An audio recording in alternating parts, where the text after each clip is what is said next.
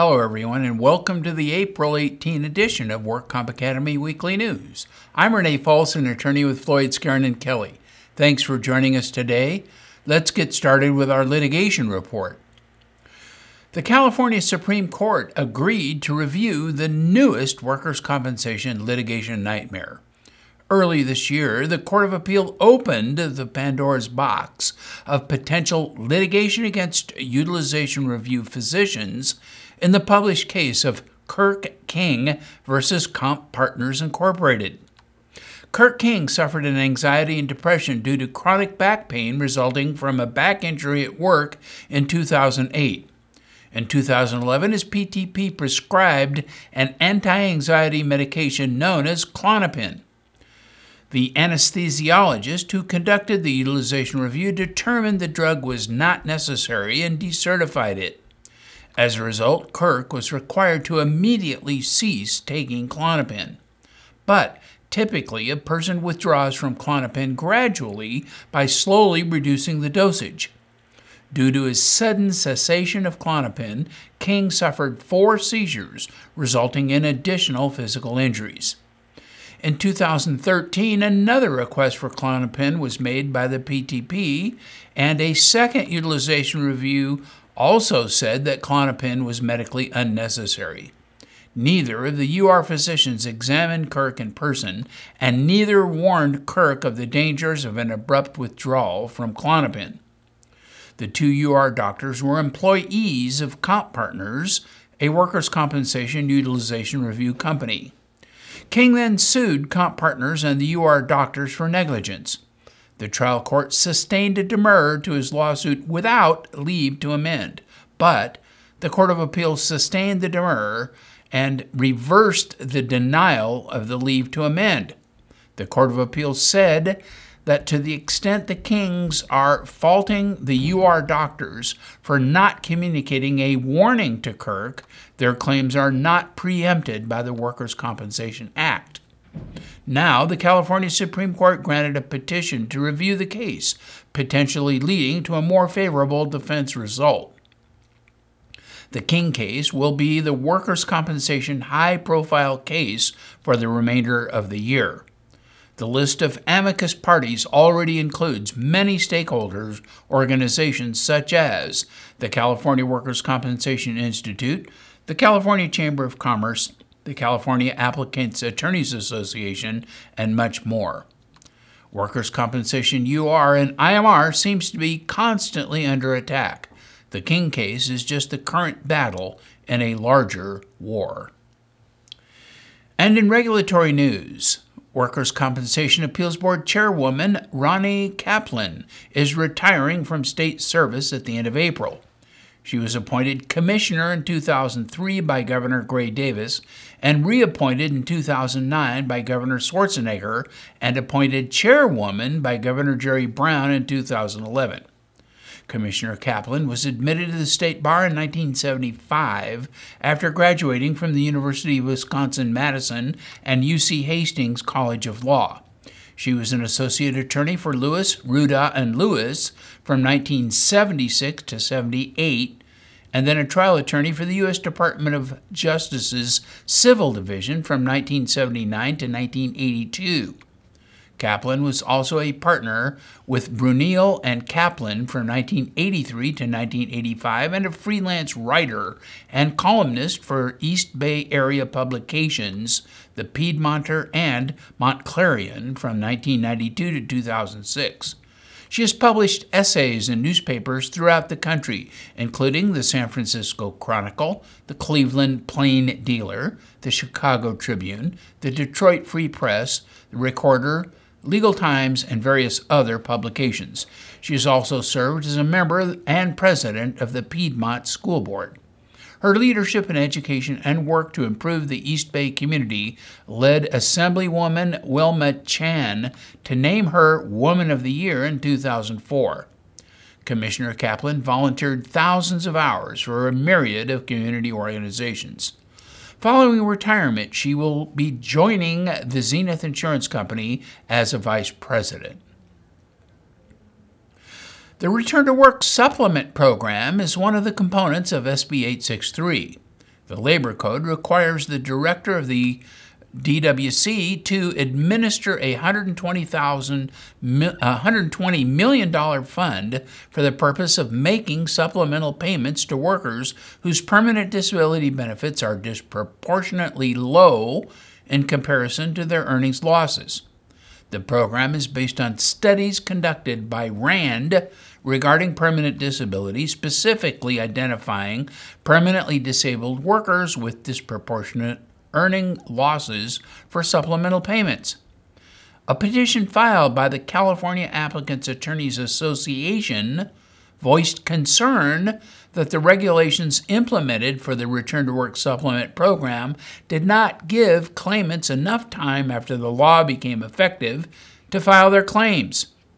CAW believes that the low number of applicants to the Return to Work Supplement program in 2015 is most likely due to this lack of notice of eligibility, as well as some difficulties in using the online application process. The proposed regulatory changes will extend the time limit. The CAW petition to amend regulations can be found on the DIR website. The WCIRB reports that the California workers' compensation insurance industry has finally lowered the combined loss ratio below 100% in 2015. The new report includes also says that premiums charged for 2015 is approximately 17.6 billion dollars, which is 7% above 2014. But the industry average rate per $100 of payroll for the second half of 2015 was 5% below the average rate for the first six months of the same year. This is the first decrease in rates charged since 2009. Total ultimate losses for 2015 is expected to be $13.1 billion, which is 5% above the projection for 2014 and 34% above 2009. The WCIRB projects an ultimate combined loss and expense ratio of 102% for 2015. 60% of this ratio is attributable to the indemnity and medical loss, and 42% to the loss adjustment and other expenses. Indemnity claim frequency for 2015 is expected to be 1% below 2014, but 12% above the frequency for 2009. The frequency increases over the last five years are largely attributed to increases in cumulative injury claims, late reported indemnity claims, claims involving injuries to multiple body parts, and claims from the Los Angeles area. The average projected cost of a 2015 indemnity claims is $85,000, which is 3% higher than the 2014 and 6% higher than in 2015. And now our fraud report. 41 year old Kenai David Scantlin of Valley Springs, a former insurance agent conducting business as Kenai Save Insurance Services, was convicted of insurance fraud and sentenced to 60 days in jail, three years formal probation, and ordered to pay $20,000 restitution. An investigation by the California Department of Insurance and the Amador County Workers' Compensation Fraud Unit revealed that Scantlin received premiums from business owners to purchase general liability and workers' compensation coverage, but he failed to forward the money to the insurer. He pocketed about $20,000 from six clients, mostly contractors, and then provided his clients with fraudulent insurance certificates showing they had valid coverage. The Department of Insurance is concerned that there are more victims that may believe they have insurance and do not have coverage. Anyone who purchased insurance coverage from Scantlin between 2012 and 2015 and received an insurance certificate should make sure they have an actual copy of a policy or contact their insurer and verify coverage.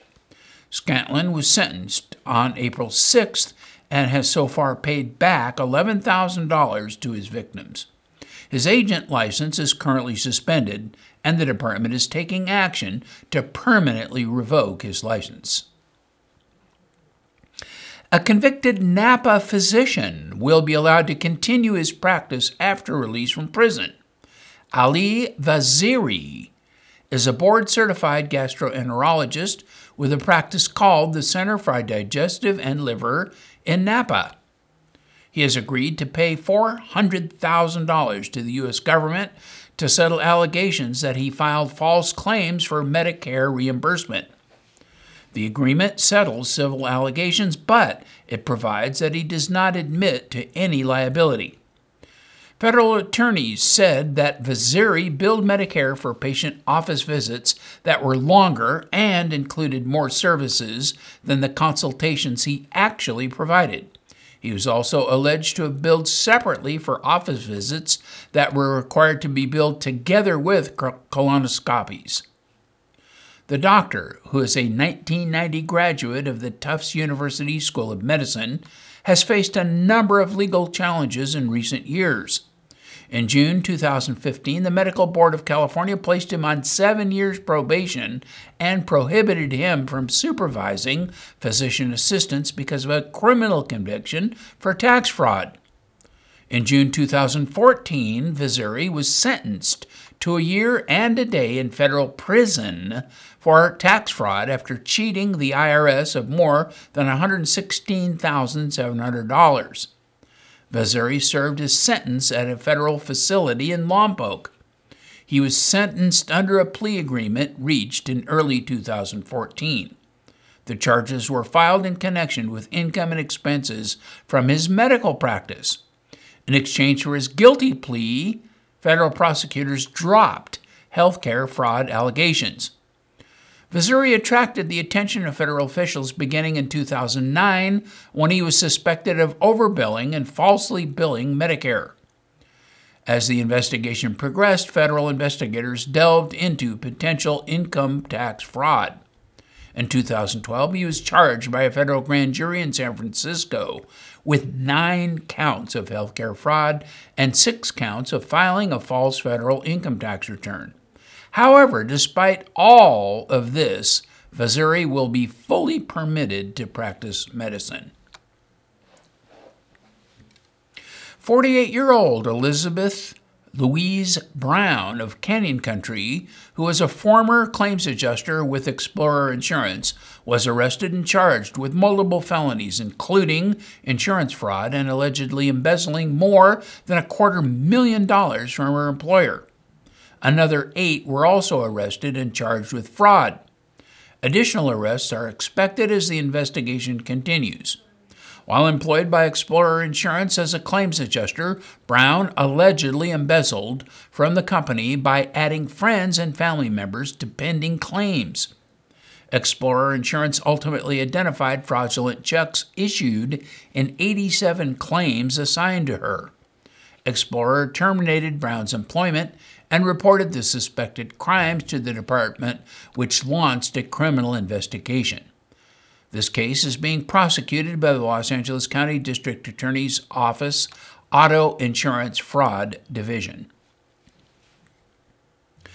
Five defendants were arraigned in Orange County for committing over $635,000 in tax and insurance fraud and failing to pay employees prevailing wage on public works contracts.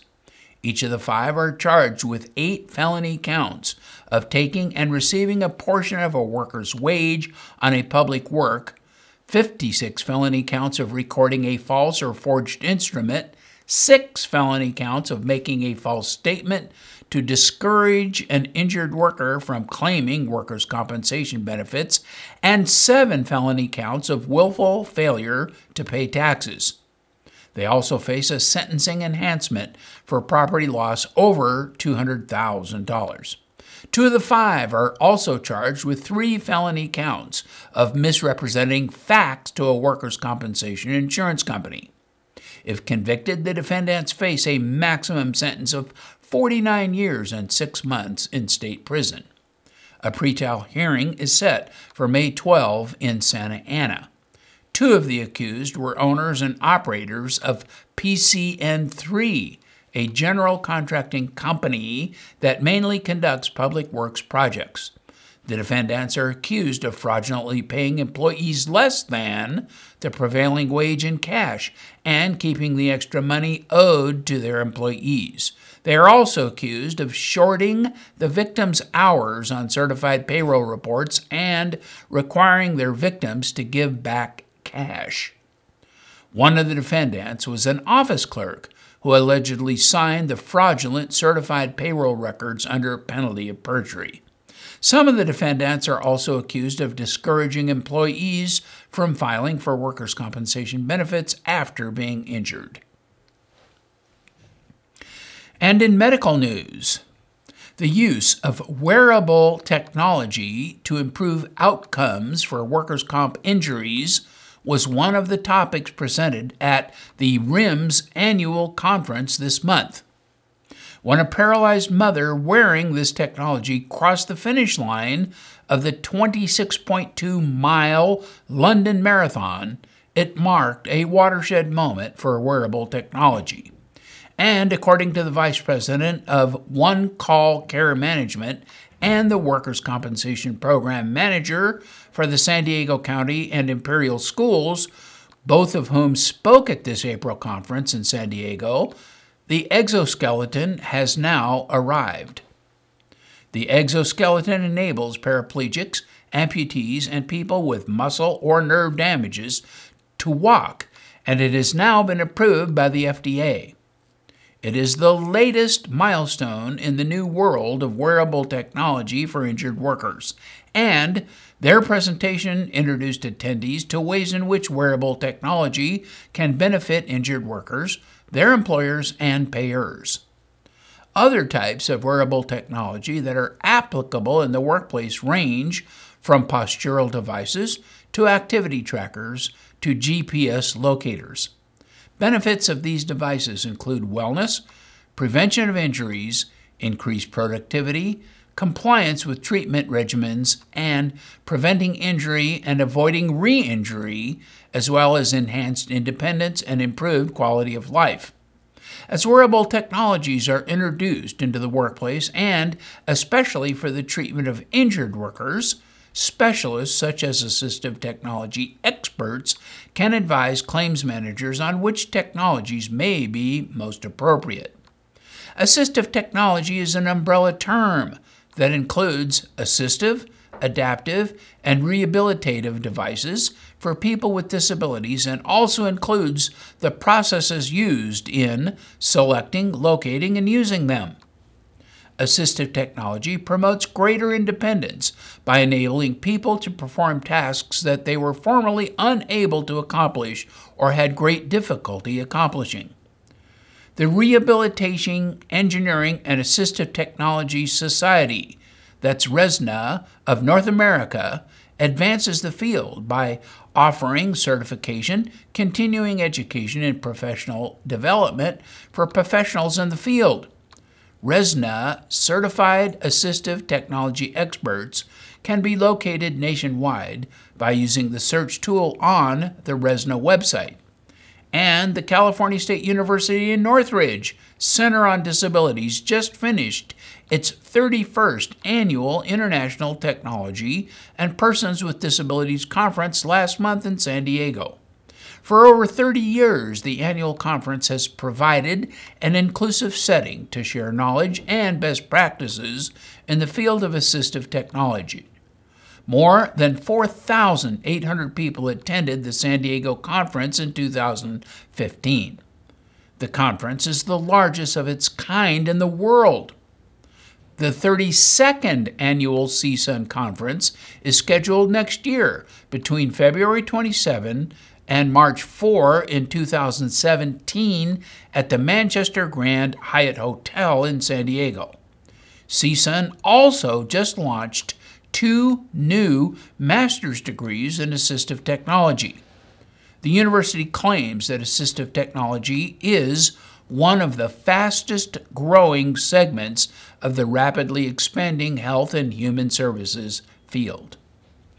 And with that story, that is all of our news and events for this week. Please check our website daily for news updates, past editions of our news, and for much, much more. And remember, you can subscribe to our weekly news podcasts and special reports using your iPhone, your iPad, iPod, or Android device by searching for the WorkComp Academy with your podcast software. Again, I'm Renee Foles, an attorney with Floyd Skeren and Kelly. Thanks for joining us today, and please drop by again next week for more news.